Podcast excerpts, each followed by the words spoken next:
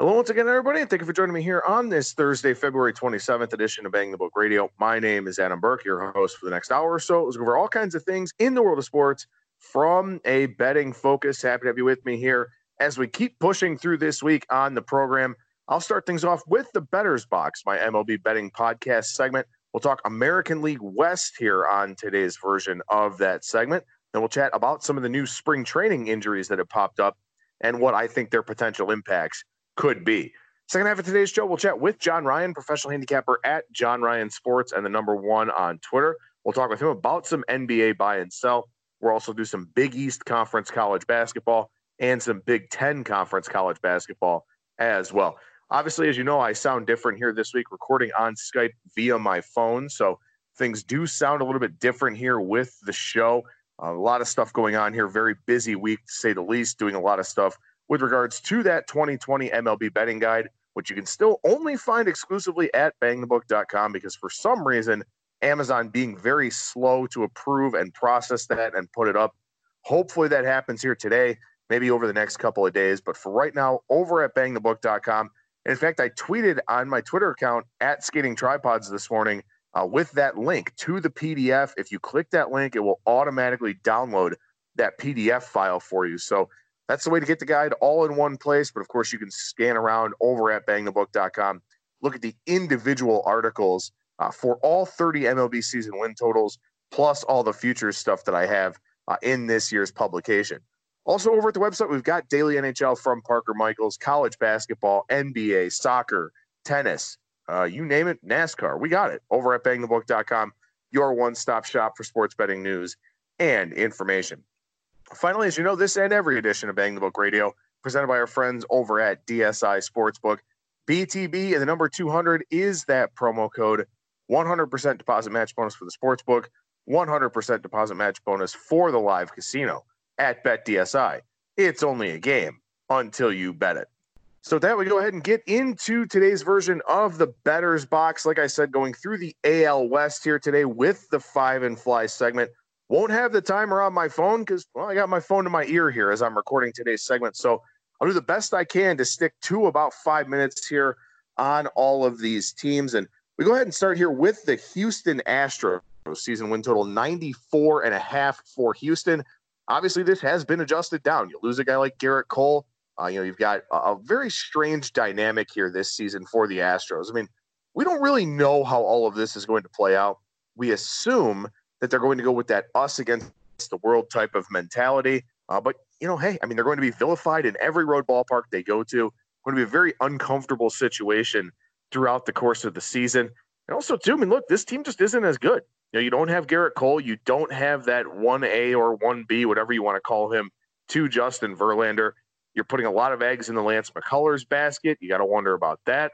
Um, then, of course, you know, guys like Armenteros getting hurt here in spring training. Forrest Whitley didn't look very good in his first spring appearance, and he's been injured for the better part of the last two or three seasons. So, a lot of depth questions here for this Houston Astros team. And like I said, I mean, you just look at this team and it's it's one of those situations where this offense is still elite. I mean, last year they were first in batting average, first in on base percentage, first in slugging percentage, first in WOBA, first in weighted runs created plus, first in strikeout percentage, and first in walk percentage. So this is still an elite lineup. That hasn't changed. That's not going to change.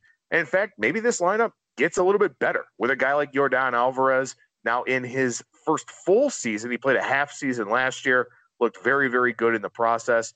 And you've got guys like George Springer who had a big season last year, Alex Bregman, of course, you know, in that MVP discussion. A lot of talent here with this lineup. And now you're going to ask this Houston lineup to out hit the opposition. And look, you know, when you get into those situations, I think when you've got an elite offense, a top three offense in Major League Baseball, the pitching staff doesn't need to be great for this team to win the division. Now, that being said, 95 is a pretty high season win total with an upgraded AL West as a whole, except for the Seattle Mariners, who I'll get to here in a couple of minutes. And of course, as we know, you know, Houston's going to get everybody's best shot this season. A lot of people upset, a lot of people pissed off and perturbed by what the sign stealing scandal did in terms of you know, maybe future earnings, in terms of guys going up, getting sent down, stuff like that. Players are very upset that Major League Baseball didn't do more to punish the Houston Astros. So maybe they'll take out, you know, some of their own justice on that Houston team. And of course, you know, like I said, everyone's going to get, uh, you know, or Houston's going to get everyone's best shot here over the course of the season. So with a season win total number that is this high, I have to look over just because of the strength of the lineup and because the bullpen is still very good with guys like Roberto Osuna, with guys like Ryan Pressly. And of course, I mean, this is a pitching factory. They develop a lot of good guys. They don't have Will Harris. You know, they uh, will have to move Josh James into the rotation, so we'll see how that goes. Questions all over the place for the Houston Astros, but again, with the strength of that lineup, with the strength of that organization in terms of player evaluation, in terms of generating depth, in terms of maximizing the guys that are there, it is tough to expect this team to take a really massive drop off. So, yeah, I would have to look at the over here, but not a play I'm super excited about. And also, too, from a game by game standpoint, I'm not sure what I'm going to do with this team. Um, you you sort of wonder if they hit some adversity early on in the season. How does that go? How does that play out for them? Because this is a team last year that did not face much adversity at all. I mean, they didn't have they had a couple prolonged losing streaks, made up a big percentage of the games that they actually lost. So you look at this team and, and you have to think that you know they they are built still to avoid those long losing streaks, avoid those long lulls. But you know, as we know, sometimes things don't really work out the way we expect them to in Major League Baseball. So I would lean over with Houston, but you know, again, I think this is a team that will obviously take a pretty clear step back here for the 29 or for the 2020, excuse me, season. Next up, we take a look here at the Los Angeles Angels. Season win total 85 and a half for this team. And hey, they finally got some help from Mike Trout. You know, it, it is astonishing to me that Mike Trout, I believe he made his his debut in 2011, I want to say. He has 15 career playoff plate appearances as the best baseball player on the planet. And you know, this is one of those situations where you like to think that the Angels will go as far as Trout will carry them. I mean, Trout's won three MVPs. He's had an on base percentage over 400 every season in the major leagues. And he just isn't enough to take this team to where it needs to go. Now they get Anthony Rendon, they get back Justin Upton, they get guys like Julio Teheran and Dylan Bundy to sort of help out with some of their depth on the starting pitching side. This is a team that has a newfound ceiling now with a player like Rendon, who's going to be, you know, a 400 on base percentage guy, much like Trout. They're going to have a lot of traffic on the bases. This season, the ceiling for the Angels this season comes down to two things. The first is what happens with this starting rotation. Last year, they didn't have a single guy make more than 18 starts. They had 19 different pitchers make a start last season, and they were one of those teams that did utilize the opener quite a bit as well. But that was by and large out of necessity. You know, Tyler Skaggs tragically passed away. Andrew Heaney not healthy again. Griffin Canning was hurt. Um, you know, guys like Trevor Cahill just not super effective. He's also a guy that battled injuries. It was a difficult season in a lot of different ways for the Angels. Now they wipe the slate clean. They go from Brad Ausmus to Joe Maddon. And look, I'm not a Joe Maddon guy. I, I, you know, early on he was very cutting edge. He was very analytically savvy. He was a guy that, you know, sort of pushed the envelope as a manager, kind of one of the first of the new school guys. Lately, though, he's kind of become a crotchety old man. Maybe things just got stale in Chicago. Maybe it just wasn't a good fit for him anymore. Maybe Los Angeles now a chance to start over a little bit, but not a great hire. It's it's not one that I necessarily love, but the personnel on this team is better. And you've got guys like Shohei Ohtani, Tommy La Stella, Brian Goodwin hit a career number of home runs last year. They bring in Jason Castro, who grades very well from a contact metrics standpoint. All of a sudden, this is an offense that starts to look a little bit decent here. And look, I mean, this is an offense that, even with the Mike Trout numbers, still fails to be league average more often than not. Now I think they can be an offense that makes a big leap, at least league average, likely a good bit higher. Now they are top heavy with Trout and Rendon. They're going to have to stay healthy in that regard. But you know, you look at the pitching side here, and I think if you get an average pitching staff, this is an Angels team that was on pace to win about 85 games last year before they just uh, they just wore down emotionally and physically late in the season. But now you've got a team that can score some runs, a pitching staff that could be a little bit better. Julio Teheran is, is not a guy that the market loves, a lower ERA, higher FIP, higher XFIP kind of guy. But he's a fly ball pitcher in a place where it's great to be a fly ball pitcher. And so are some of those road parks, like in Oakland, like a Seattle, something like that. Texas isn't going to be as detrimental to fly ball guys now that they've got an enclosed ballpark, which I'll talk about again in a few minutes here. The Angels at least have some hope now, and that's a lot more than they've had over some of these previous seasons. So, you know, when I look at the Angels here, I mean, I think I've got to look at the over. You know, 85 and a half is a pretty lofty number, but again, I mean, they've got two of the best players in the American League, two top 10 players in the American League in Trout and Rendon you don't need miracles from a lot of other guys when you've got players that can shoulder the load like that. And I think that they will be better in a lot of different areas.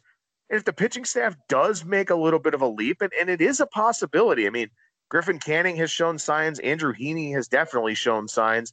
They can be a little bit better. I don't think that they're a division contender. I don't even think that they're a wild card team.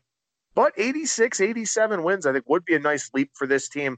But I will say this of the season win total picks in my guide, Angels over 85 and a half is about the lowest on the confidence level that I've got because this is still a big leap for this team and it's still a pitching staff that you know, is going to probably finish average or worse as far as Major League Baseball goes. So this offense has to take that big jump.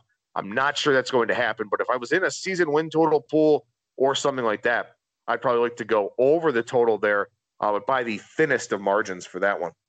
About the Oakland A's here, season win total 89 and a half. And the Oakland A's are finally getting that respect in the betting markets that they deserve, coming off of back to back 97 win seasons, appearances in the American League wildcard game. And that's, that is a flaw in the system here. I mean, this team's won 194 games over the last two years, and they've played two playoff games.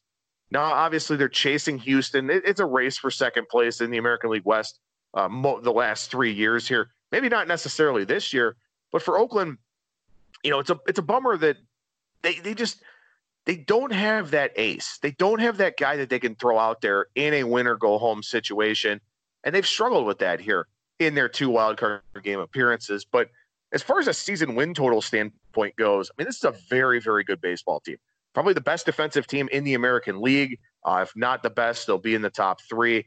And all of a sudden now, this offense has a much higher, this uh, pitching staff, excuse me, has a much higher ceiling now. You know, they've got a lot of pitch to contact guys. And while that works in their ballpark and while that works with the defense that they have, I'm not big on pitch to contact starters. I mean, this is a league where you've got more strikeouts than ever. Last year, we saw the big home run spike. You have to miss bats. You have to put guys away with the strikeout. And the A's haven't had those guys, and they've still been very good in spite of that. Now they get a Jesus Luzardo. Now they get an AJ Puk. Now they've got Sean Manaea back, who doesn't have great strikeout rates, but they're better than a lot of the other options there for the A's. That's going to elevate this team because they're already not allowing a lot of hits on balls in play. You start taking away some of those balls in play. You keep that elite defense you can elevate a pitching staff, and the Oakland pitching staff could be elevated quite a bit here. We know the bullpen is very solid for them, and the offense is very good too.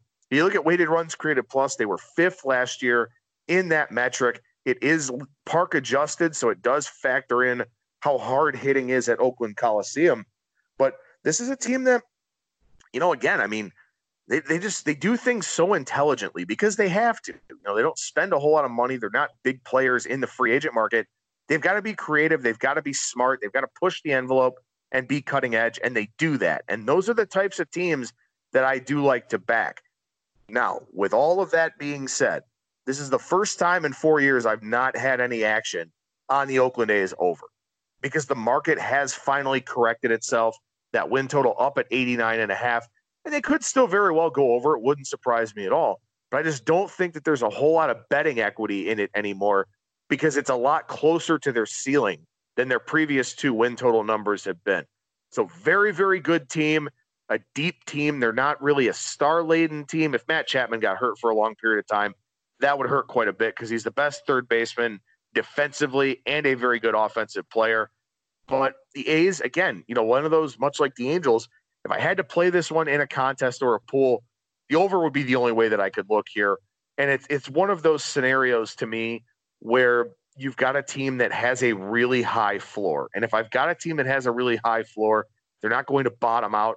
Those are the types of teams I do like to look at from an over standpoint. And that would be the Oakland A's here.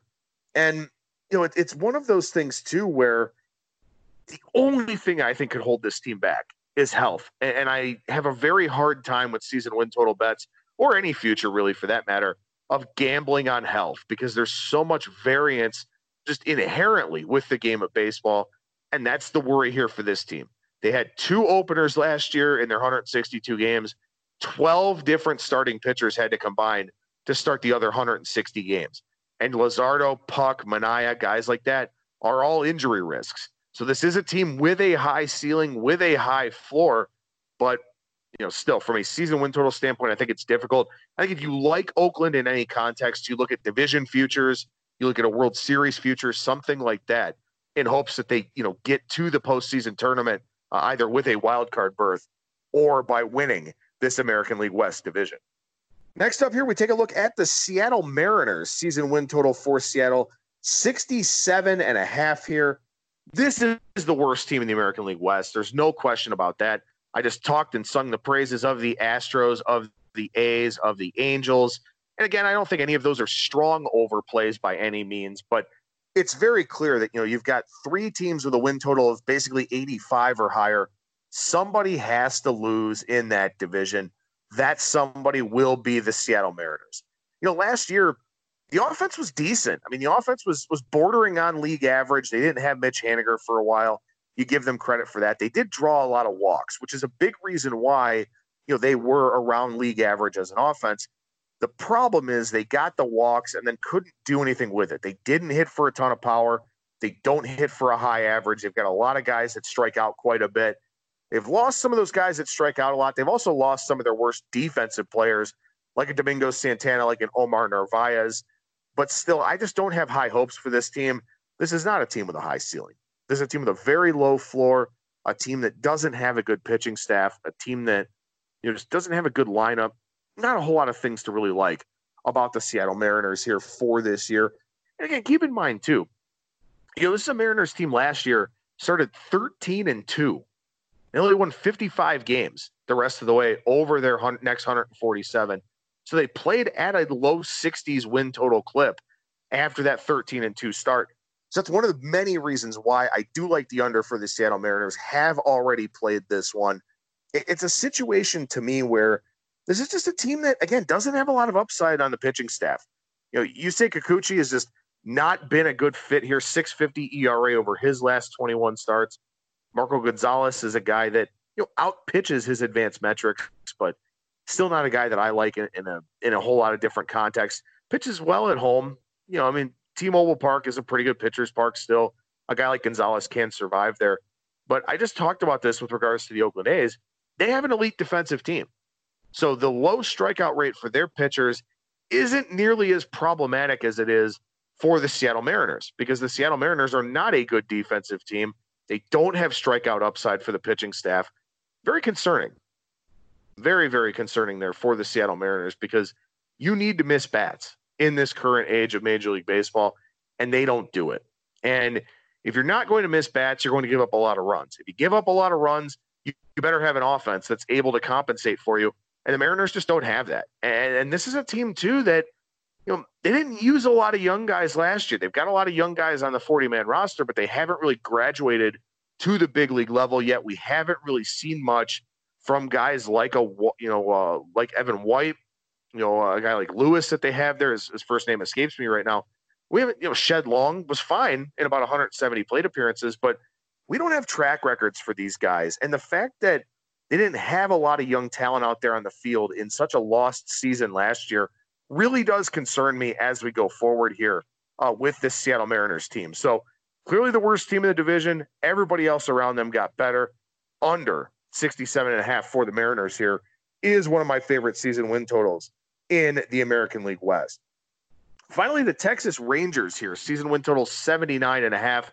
They pick up Corey Kluber, a guy that – you know, as I've mentioned before here on the show, and as I wrote about in my 2020 MLB betting guide, I'm not really big on Corey Kluber. I, there was a decrease in command, a decrease in velocity. I'm not big on this fit. Now, I do think that because Texas is going inside, maybe that curtails the command issue for Corey Kluber, who has given up quite a few home runs, you know, over the last couple of seasons here. And to a degree, that happens when you're a strike thrower with the proficiency that he is. But a lot of balls leak out over the middle of the plate. He allows a lot of hard contact on that sinker. It's not a pitch that I like at all for him, but it's still a pitch he throws about 40% of the time. So, you know, he hasn't made that adjustment. And, and I don't think he's been a guy super receptive to analytics. Maybe he is down in Texas. Maybe Texas just has a different way of distributing that message. But I'm not high on Kluber coming into this season. I'm not high on Mike Minor at all whatsoever. Mike Minor last year a guy that looks like a pretty big regression candidate to me. 359 ERA, 425 FIP, 460 XFIP here. So that's a guy that did wear down in the second half a little bit. And the guy's had a lot of injuries too. And he's had some high workload seasons here over the last couple of years. Minor is a regression candidate to me. I think Lance Lynn is a guy that you kind of look for some regression from as well, just because he's coming off of a career year. And I think some of those changes are sustainable through more four seamers, more sliders, fewer sinkers. I don't like the sinker at all. If it's a guy that's a heavy sinker ball pitcher, unless he has an elite ground ball rate, you know, 50% plus, not really a huge fan of that. So I'm glad to see that Lance Lynn made some adjustments, was much better against left-handed batters last year, but I'm skeptical. You know, this is a guy that's had really big platoon splits as a starting pitcher here throughout his career. So if that's legit, if that's sustainable, Maybe Lance Lynn stays on that same path. I'm just not sure that's going to be the case. And, you know, last year they did have some injuries, they did make some trades, but they scored 0.8 runs fewer per game in the second half than they did in the first half. Now, of course, for most of the first half, they had Joey Gallo, didn't have him for most of the second half. He makes a big difference, obviously. And, and that's a guy who really only had about a third of a season's worth of plate appearances last season. He will help this offense if he's out there. But this Rangers team, not great defensively. They've got some guys that hit, but don't really have positions.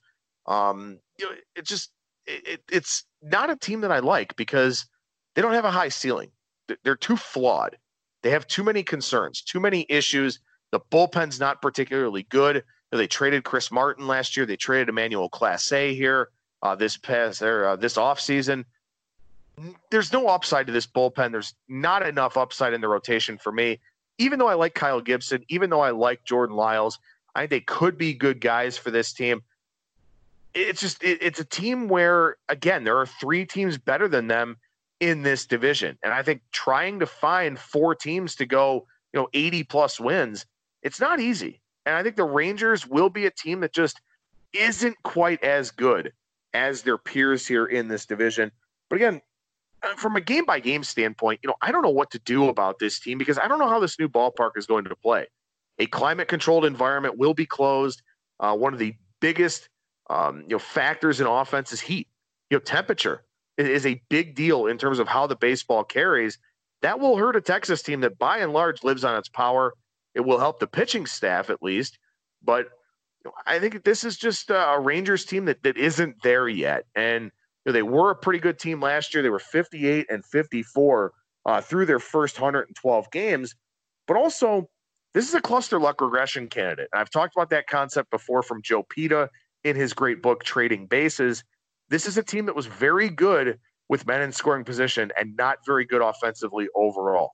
So you look for regression in those types of situations. They were a 78 and 84 team with their actual record, but 71 and 91 according to base runs, which again is that context neutral uh, alternate standings environment. That's one of those things that does worry me here quite a bit about the Texas Rangers. So under would be the play there for me, under 79 and a half. And uh, with that, you know, we'll do the five and fly here for the National League East coming up on Monday. We'll talk about the five teams there. Should be a whole lot of fun in that segment.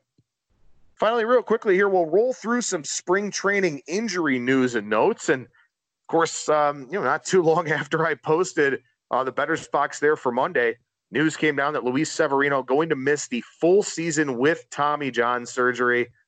Big blow for the Yankees, obviously. At least they've gotten some positive news here this week about James Paxton. He's likely to come back here in early May. That will be a nice addition for them uh, when they do get him back. But now you're without Severino.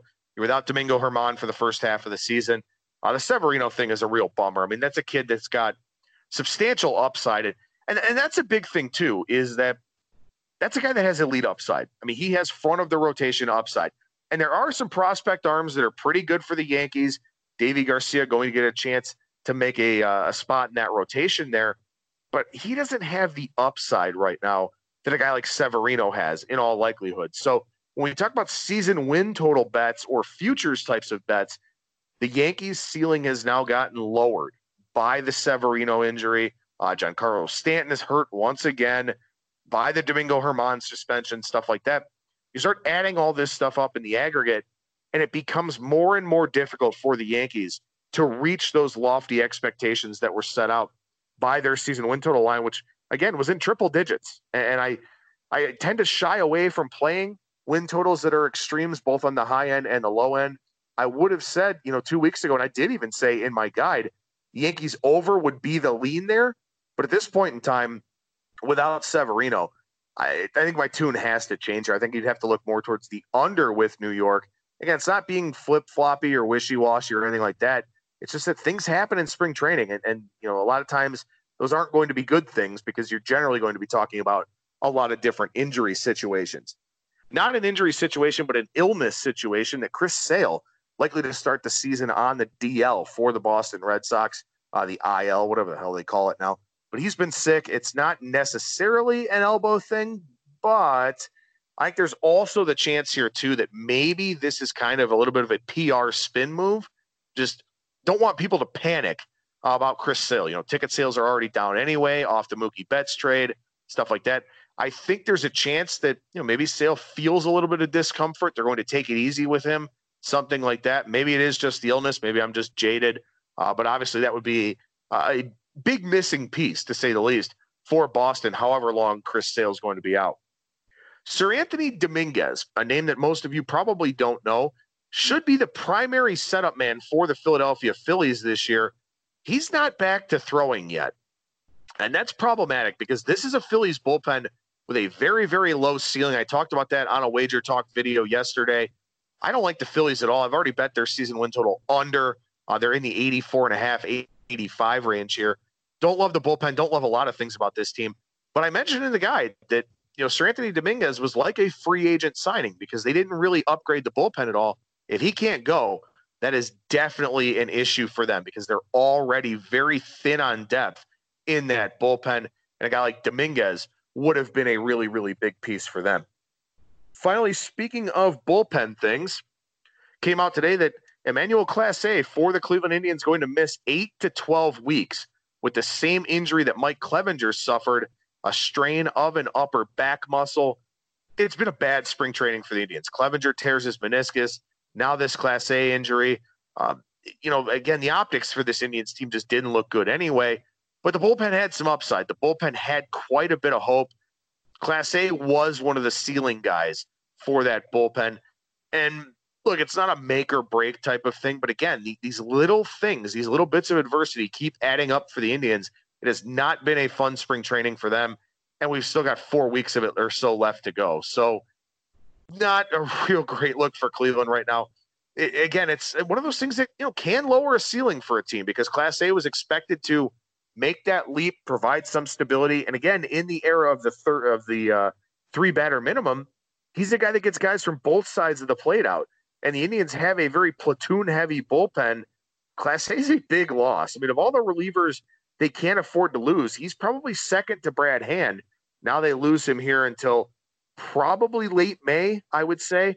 You know, unlike Clevinger, who had to get built back up down in the minor leagues and, and with side sessions and stuff, you know, relievers can kind of bounce back a little bit quicker. They kind of go in shorter bursts, but still a big loss for the Indians. And again, you know, uh, no news is good. Uh, you know, no news is good news when you talk about spring training, and obviously uh, a lot of disappointing things are happening so far all around the league. But like I said, the 2020 MLB betting guide over at bangthebook.com in PDF form, in individual article form, and hopefully we'll get that thing up here on Amazon today uh, or tomorrow. But make sure you tune in on Monday for the new edition of the Bettor's Box as I talk about the National League East with that five and fly segment. We got one more guest, one more segment here for this Thursday edition of the show. That is John Ryan, professional handicapper at John Ryan Sports and the number one on Twitter. John, how's it going today, man? I'm doing well, Adam. How about you? Doing very well, buddy. Been a uh, busy week to say the least here, and you know it'd be nice to talk something other than baseball for a little bit here, as we're going to talk NBA and some college basketball stuff.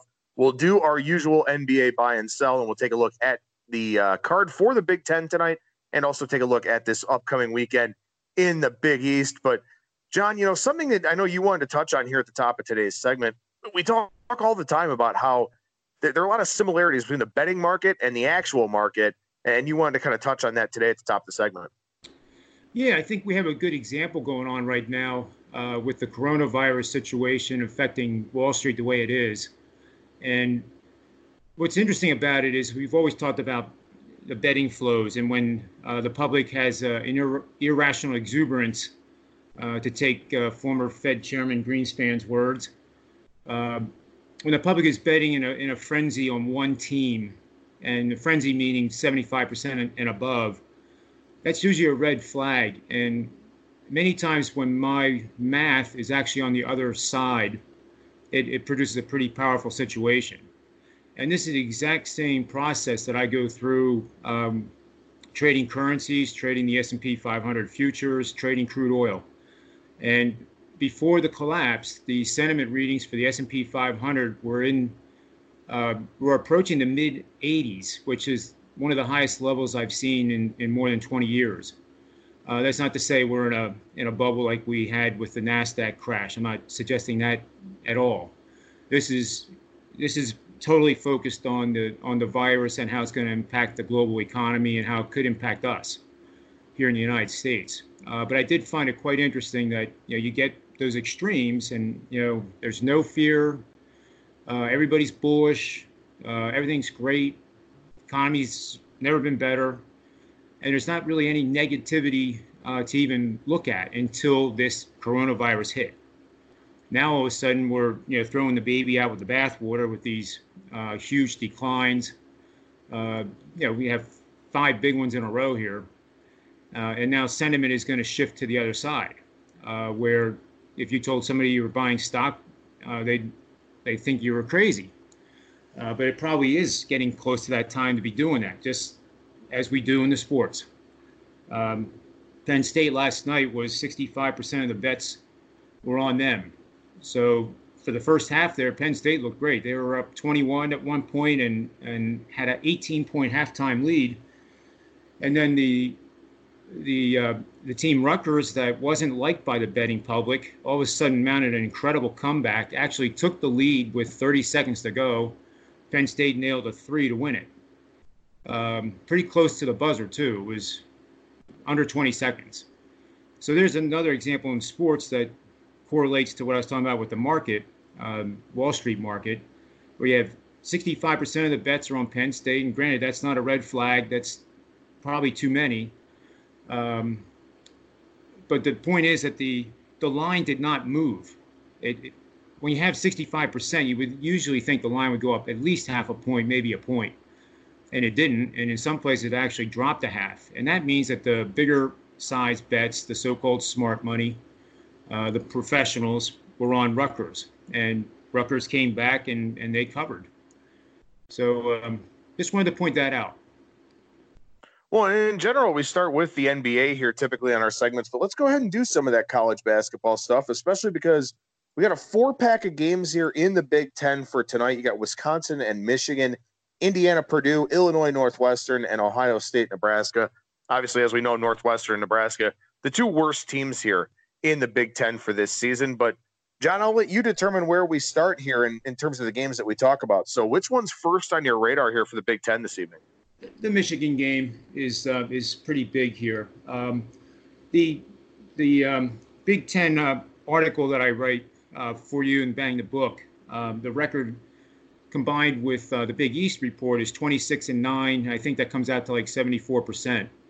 Um, so I, I, did mention this uh, game in the in the article, but now we have you know today's game day, so we have all the the metrics, all my machine learning stuff readily available. And um, just to quick pull this up here too. Yeah, we got Michigan a six and a half point favorite here in this one, total of 130. And you know, Michigan's a team very inconsistent here, as as I think we kind of expected. You know, in the first year with Juwan Howard, they played very, very well at the outset, struggled in the middle, seemed to be a little bit slow to adjust, as you and I've talked about here on the previous segments. But you think this is a good spot for the Wolverines tonight? I do. Um, they've actually turned uh, the ship around. Uh, a couple shows ago, we were, I guess I was probably ranting about Juwan Howard's re- refusing to um, identify the fact that big men on the on the opposing team were just annihilating him. Um, you know, a guy like Garza just just destroyed him all by himself. Uh, so what that was going on there was the defensive presence on the perimeter was outstanding, uh, but it opened up the paint for these big guys on the opposing teams to have one-on-one matchups that they just dominated. And I thought until they got that fixed and stopped worrying about the three so much, uh, that Michigan was just going to be another team in the Big Ten.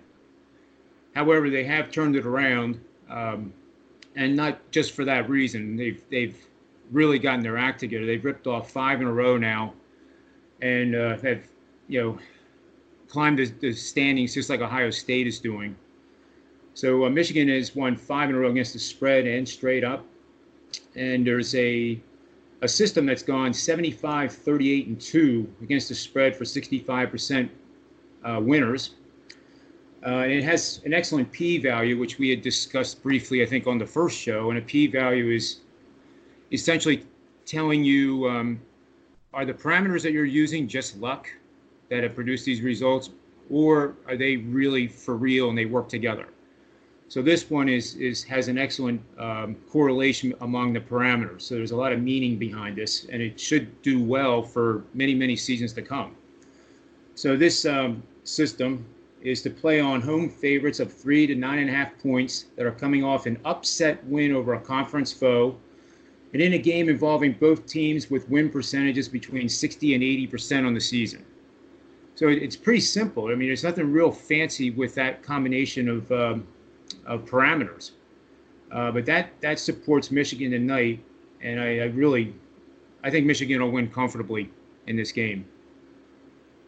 So we moved down a spot here on the board game 615, 616 in the Big Ten this evening is Indiana and Purdue.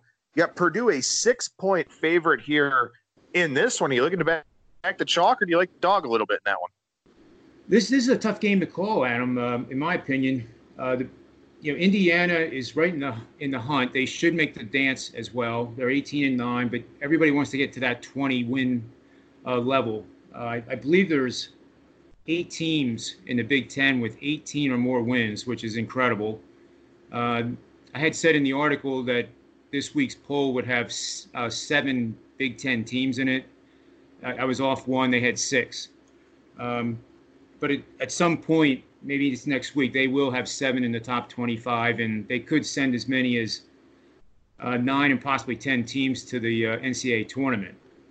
Uh, so Indiana is in a, a, situation here going against Purdue, who was ranked at one point this season, uh, but fell apart and sits at 14 and 14 right now.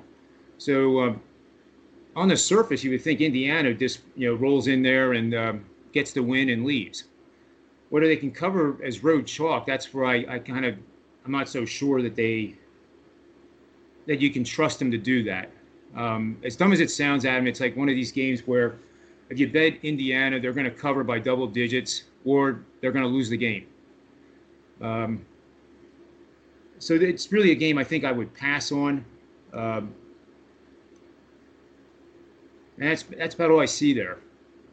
Yeah, you know, I look at Purdue, and, and one of the things that's concerning, you know, we kind of look for trend lines for these teams. And, you know, obviously we do this with the NBA buy and sell segment. The last four games for Purdue defensively have not been very good. And we know that early on in the season, they were a very, very stout defensive team. And even early on in the Big Ten portion of the season, they were a very stout defensive team. But over their last four games here, 1.282 points per possession allowed to Penn State, 1.006 to Ohio State, 1.148 to Wisconsin. We know that Wisconsin's not a super gifted offense. I mean, obviously they're competent like everybody else in the Big Ten, but they're not an elite level offense. And then 1.055 to Michigan last time out. Purdue's struggling on the defensive end. And, you know, at this time of the year, when you start looking at trend lines for these teams, I think it makes it tough to lay that six number with them. Yeah, I, I, I agree 100%. Um, yes, also have to question Purdue there's a fine line when you know you're out of it and you're not going to the dance. Um, there's a fine line in performance levels. You know, the, the, kids are still going out there and playing hard and, and trying to win the game. But, you know, fractions of a second are the difference between a bucket going in and a, and a shot getting blocked or deflected. And that's what that's the big unknown with Purdue. Uh, I was just looking at the betting flows here, Adam, and it it clearly has the um, the public is definitely on Indiana, which is not surprising. Um, so the line opened at seven. It's now down to six, despite only 30% of the bets uh, that are being made so far are on Purdue. So that indicates to me that the, the smart money, the bigger size bets are backing the Boilermakers. Um, and the public is on the the 18 win Indiana Hoosiers. So that, that adds more confusion um, to me. In other words, I, I, would love to bet Indiana. I don't want to bet Purdue. Uh, I would not take a team like Purdue and lose. Um, if that makes any sense. You don't want to you want to put good money on a team like Purdue in their situation right now. Um, you know, looking for the the uh, the big upset win. Uh, I'd rather lose money on the on the team that's better, and in this case, Indiana's the better team. A couple other games in the Big Ten tonight. You've got Illinois laying six or six and a half, depending on where you look at Northwestern. You got Ohio State laying almost doubles on the road in Lincoln against Nebraska. You know, we talked about this. You think Ohio State really rounding into form here nicely, and as you kind of look at some of the things that they've done here recently, they've battled injuries, they've battled a lot of adversity here throughout the year, but a very solid team there for Chris Holtmann. Are you looking to lay the road lumber tonight? You like the dogs a little bit? What are you thinking about those two games? I think I think you lay the lumber, um, especially with Ohio State. Um, and it sound, I probably sound like a broken record, but you know, Michigan, Michigan State, Ohio State, uh, were the preseason teams that um, were expected to be at the top, uh, and they've had some wild, wild games, wild losses, uh, some really poor games played, some really great games played. But now they're coming up in everybody's rearview mirror that is on top of the, of the standings. Uh, the Marylands, the, the Penn States. Um, the tournament is just going to be unbelievable because I, I couldn't pick a winner right now uh, to save my life.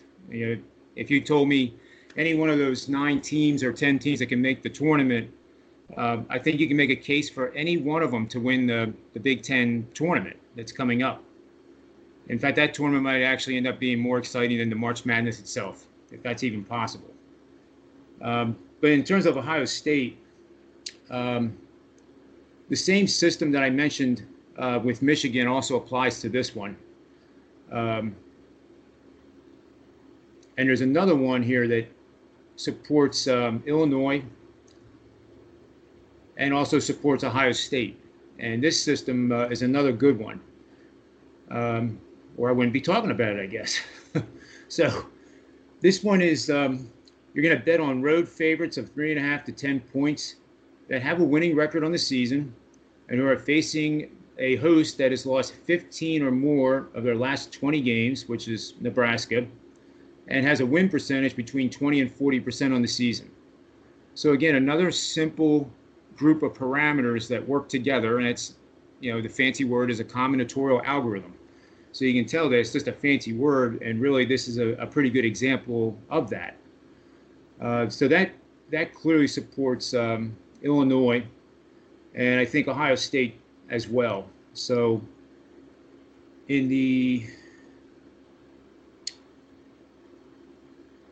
I'm just looking at another note here. Northwestern is also not not so hot when they're only playing their second game of the week.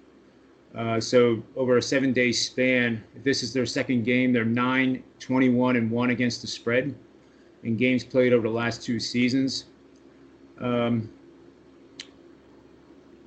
in the Nebraska game uh, with uh, Ohio State, uh, Nebraska is 8 and 20 against the spread over the last two season last two seasons, facing a solid ball handling team that is averaging less than 14 turnovers per game after the 15th game of the regular season has been played. So 15th is usually the last game before conference play starts.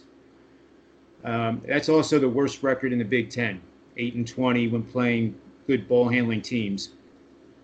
Uh, and they're 3 and 9 against the spread this season playing those types of teams.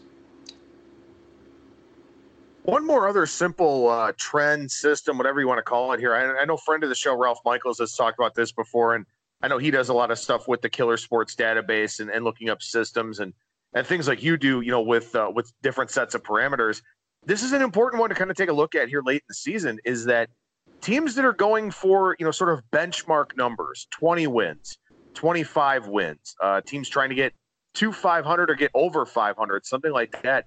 As a general rule, you know, obviously we're talking about straight up records here, but as a general rule, those teams that are trying to get you know, to those round numbers or to those multiples of five, whatever you want to call it, they wind up being pretty good teams to play on. So that's something for you to keep an eye on here as we go through the rest of the regular season, conference tournament games, stuff like that. Teams looking to get to some sort of benchmark are generally good play on teams. So again, you know, not a uh, not a blind bet situation. Obviously, you still want to handicap the game and look at the matchup between the two teams, but you know, if you're kind of on the fence about a game, could be part of the determining factor for you. Yeah, I, I agree because the motivation factor for those teams that have 19 wins and you're trying to get to that magical 20 uh, is much higher when they're when the opponent has a losing record, for example, like we mentioned with the Purdue game. I, I like that a lot. That, that has a lot of merit. All right, so we talked Big East here for a few minutes before we get into the NBA, and we got three games coming up here on Saturday. Couple more coming your way on Sunday. Seton Hall and Marquette, Providence, Villanova, DePaul, Butler are your Saturday games. On Sunday, Xavier, Georgetown, and Creighton on the road at St. John's, where they'll be laying a nice number there uh, against the Johnnies. So, anything uh, that you kind of have on your? We're obviously a couple days in advance of these games. We don't have lines on them. Uh, but you do do a, a week long Biggies preview over at bangthebook.com. I encourage everyone to check out. Anything about those five games? You know, any uh, one or two of those stand out to you here, at least as you're thinking about them in about 48 hours time? They, they do. Um, I'm trying to figure out which one to, to speak about right now. The um, it's basically come down to four teams that, that, actually have a shot to win the regular season. Uh, Seton Hall has been um, I don't want to use the word sputtering, but they they've been giving the other teams uh, some hope that they can be caught. And the big game for them this week is uh, when they take on um, Marquette on Saturday. So we have uh, Marquette uh, that played last night against Georgetown and won 93-72 and covered as nine-point favorites. And Villanova played uh, St. John's and you know they grinded out the win. Um, the line was 12 and a half. They won by 11, so St. John's got the cover. So the games that are coming up now become even more intense and more important for Villanova, Seton Hall, Butler, especially Creighton, and Xavier, I would put in there with Butler. So the, the most important game next is when Seton Hall takes to the road to play Marquette. I think Marquette you'll see as a two point favorite in this game.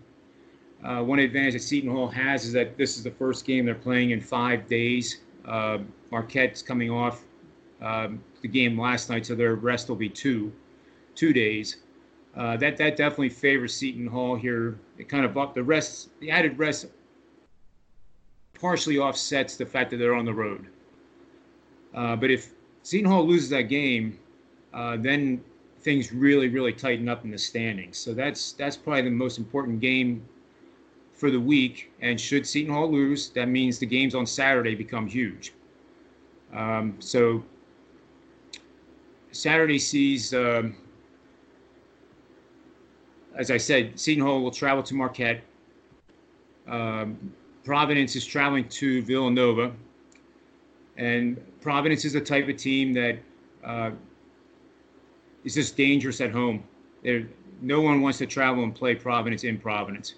So Villanova catches a break here. They'll probably be eight and a half, nine point favorites. Um, Butler will be hosting DePaul. They'll they'll be favored by probably double digits. I have them at ten. Uh, Creighton, who in my power ratings uh, is the best team in the Big East, um, they're going to be nine point road favorites at St. John's.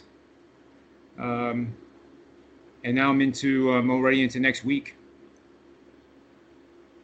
So let me ask you about this here. I, I, know that you you rely a lot on the machine learning tools, but I'm kind of interested to get your take on this because over at bangthebook.com for today, I wrote up a preview of the. Uh, oh, it's not a battle for first place in the Summit League necessarily, but it's South Dakota State and North Dakota State.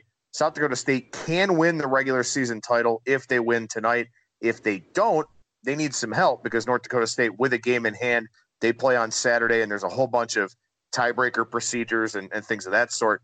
But the thing I kind of keyed in on a little bit with South Dakota State is that there's a been there, done that factor for them. They've won the conference tournament the last three years. They generally win the conference regular season as well.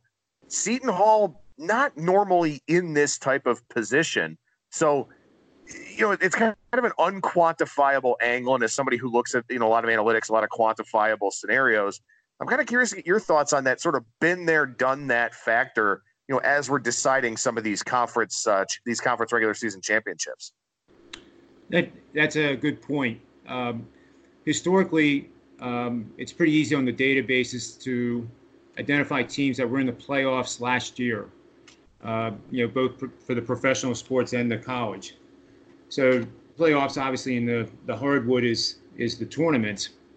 So it's easy to identify if the team was or was not in the conference tournament in the previous year, and those teams that are are uh, perennial uh, perennial teams that are in their tournaments do have a huge advantage over the, facing a team that is in there for the first time in say five years.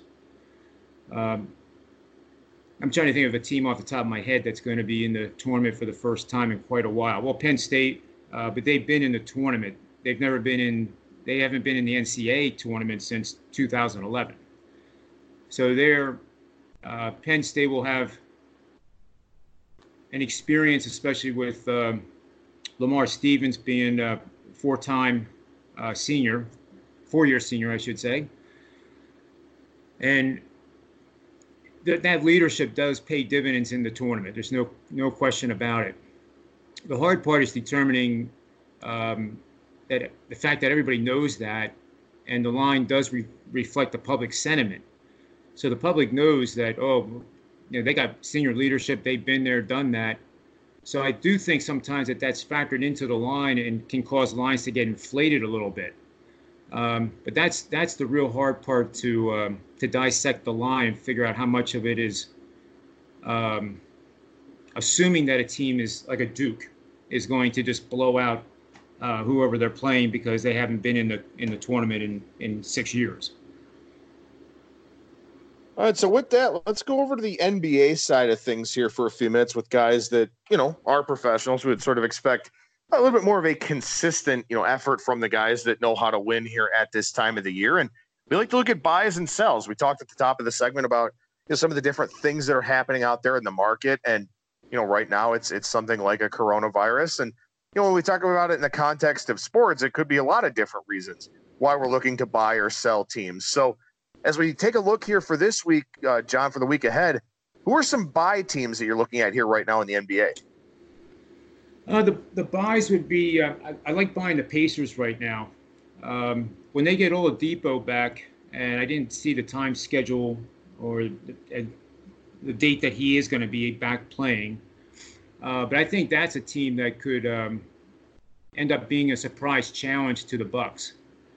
Um, you know, the Bucks are just steamrolling everybody, and I had to play, uh, you know, based on the math, as I call it, instead of you know fancy words. But um, it was um, well, the one play was the Sixers, and Ben Simmons played five minutes, and I, you know, was annihilated. It was a it was a horrible call, and sometimes even though the Bucks are the are by far the best team in the NBA right now, they don't get overbought, you know, to use the uh, Wall Street term. Um, they're not playing at an excess level where they're going to revert back to the mean. Uh, if anything, they're going to get better from this point on. So I would highly recommend not to fade them anytime soon. Um, it's much better to wake up the next morning and say, boy, I, I wish I would have bet against them because the team covered the spread. Um, that's much better than uh, trying to, to fade the giant. So I would be a, a buyer only on, on Milwaukee. I like uh, the Pacers going forward as well. Um, on the sell side, Adam, uh, I'm really starting to get um, some topping action on the Lakers. I mean, one game tonight really sticks out. Um, I can do uh, queries at, at the player level. So, uh, as we know, LeBron had a, a huge game, um, first one he ever played against Zion. He had 40 points. Fantastic game. But what happens next is not so fantastic. So, if the next game coming off a 40 point um, game is against an opponent that has a win percentage below 35, LeBron's teams are 1 and 12 with one push against the spread. So they're playing Golden State tonight, who, you know, obviously we all should think that um, the Lakers will blow out the, the Warriors. But Golden State is 13 and 5. Oh, I'm sorry, they're a 13 and a half point underdog. And the Lakers are 7 and 23 against the spread when facing these type of poor teams um, that are outscored by their opponents by at least three points per game in the last two seasons. So that's the two seasons that LeBron's been in LA. So that that gives you a pause for thought um, right away in, in, backing the, the Lakers and just presuming that it's going to be a 25 point win. If I will be on Golden State tonight if that um, means anything. No, it it definitely does mean something, especially because you know, we, we had an article from uh, from another handicapper, Dave Essler, over at bangthebook.com on Monday with regards to the Cavs and Heat game. And, you know, the premise of that article was just sort of saying, you know, sometimes the the bad bet, quote unquote, is the one to make. You know, you got to take that that ugly dog, that untouchable dog that nobody wants to take, or that, you know, ugly favorite who's who everyone thinks is favored by too many points, stuff like that. You know that those are all hallmarks of, of, the things that you do too john. You know you, you try to find those undervalued and overvalued situations and a lot of times they're kind of unappetizing but you know what? It's uh it, it's more important to win games than it is to have pretty bets on the card yeah i've, I've heard that from uh, some of the new clients that that we got on board here uh, in the last month because uh, I can see it too. That you know they get the the first couple um, reports on what teams to bet on, and they have to be going, what? I'm, I'm going to bet on the Minnesota Timberwolves? Are you kidding me? But then the whole the whole methodology is based on the long term. One day of going five and zero oh is not going to uh, be the reason why the season has been a, a strong success. It, it's grinding it out each day, as you know, and and um, working the same way whether the previous day was 0 and 3 or whether it was 3 and 0 and just knowing with confidence that by the end of the season, it's it's going to be a nice season. Um, so on the um, on the Indiana side, um, there is a system here that's that's pretty good as well. Uh, it's 71 and 12 straight up uh, for 86 percent. 56 25 with two pushes for 69% over the last five seasons. And this is playing on home favorites, in this case, Indiana, that is revenging a road loss to the current opponent of at least 10 points or more. And that the team, Indiana, is coming off a home win of double digits. So Indiana coming off a home win, 10 points or more, and and has revenge uh, against the opponent. That's essentially it. And that's another consistent um, money maker over time. It'll have its it'll have its bad weeks or bad months. It'll it'll go you know one and four at, at some point. Um, it's all part of that process. You, you don't get a system that. Um, no, I'm trying to say here, Adam, that you can have a system that's made money like this one in five consecutive seasons. That's fantastic. But you also have to realize that in any given month, uh, it could give back um, a significant amount of it.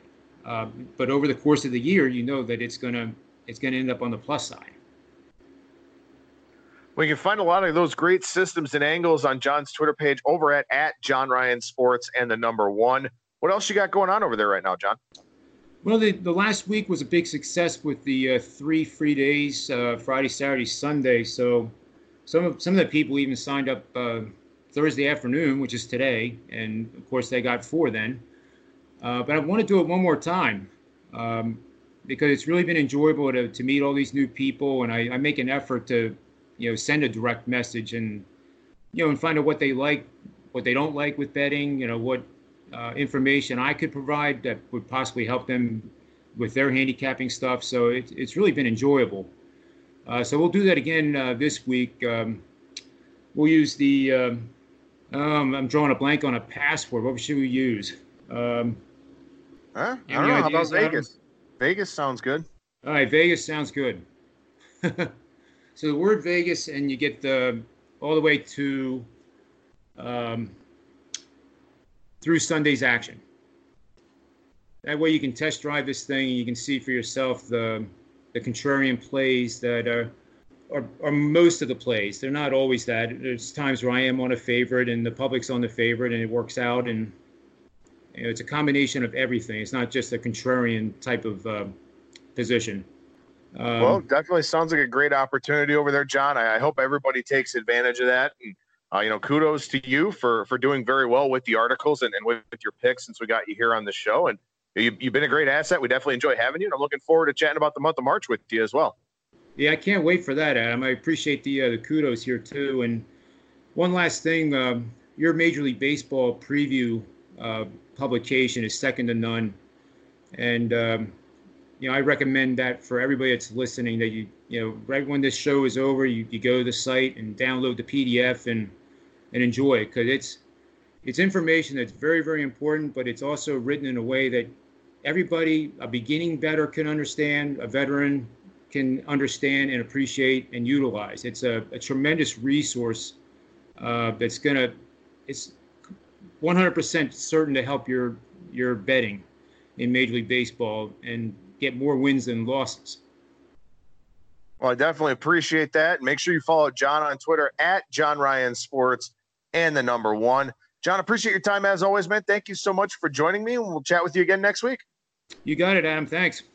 There you go. There's professional handicapper John Ryan at John Ryan Sports and the number one on Twitter. Keep an eye out for his NBA buy and sell article here coming up later in the week at bangthebook.com and also his Big East and Big Ten looks for next week with the final week of the regular season for those two conferences.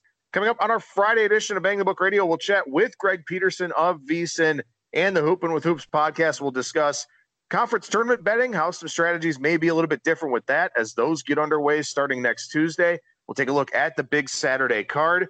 Uh, and maybe I'll add some of my thoughts with some of my situational spots that I'm looking at here for this weekend. That'll do it for me. Thank you so much for listening, everybody, and I will talk to you again tomorrow.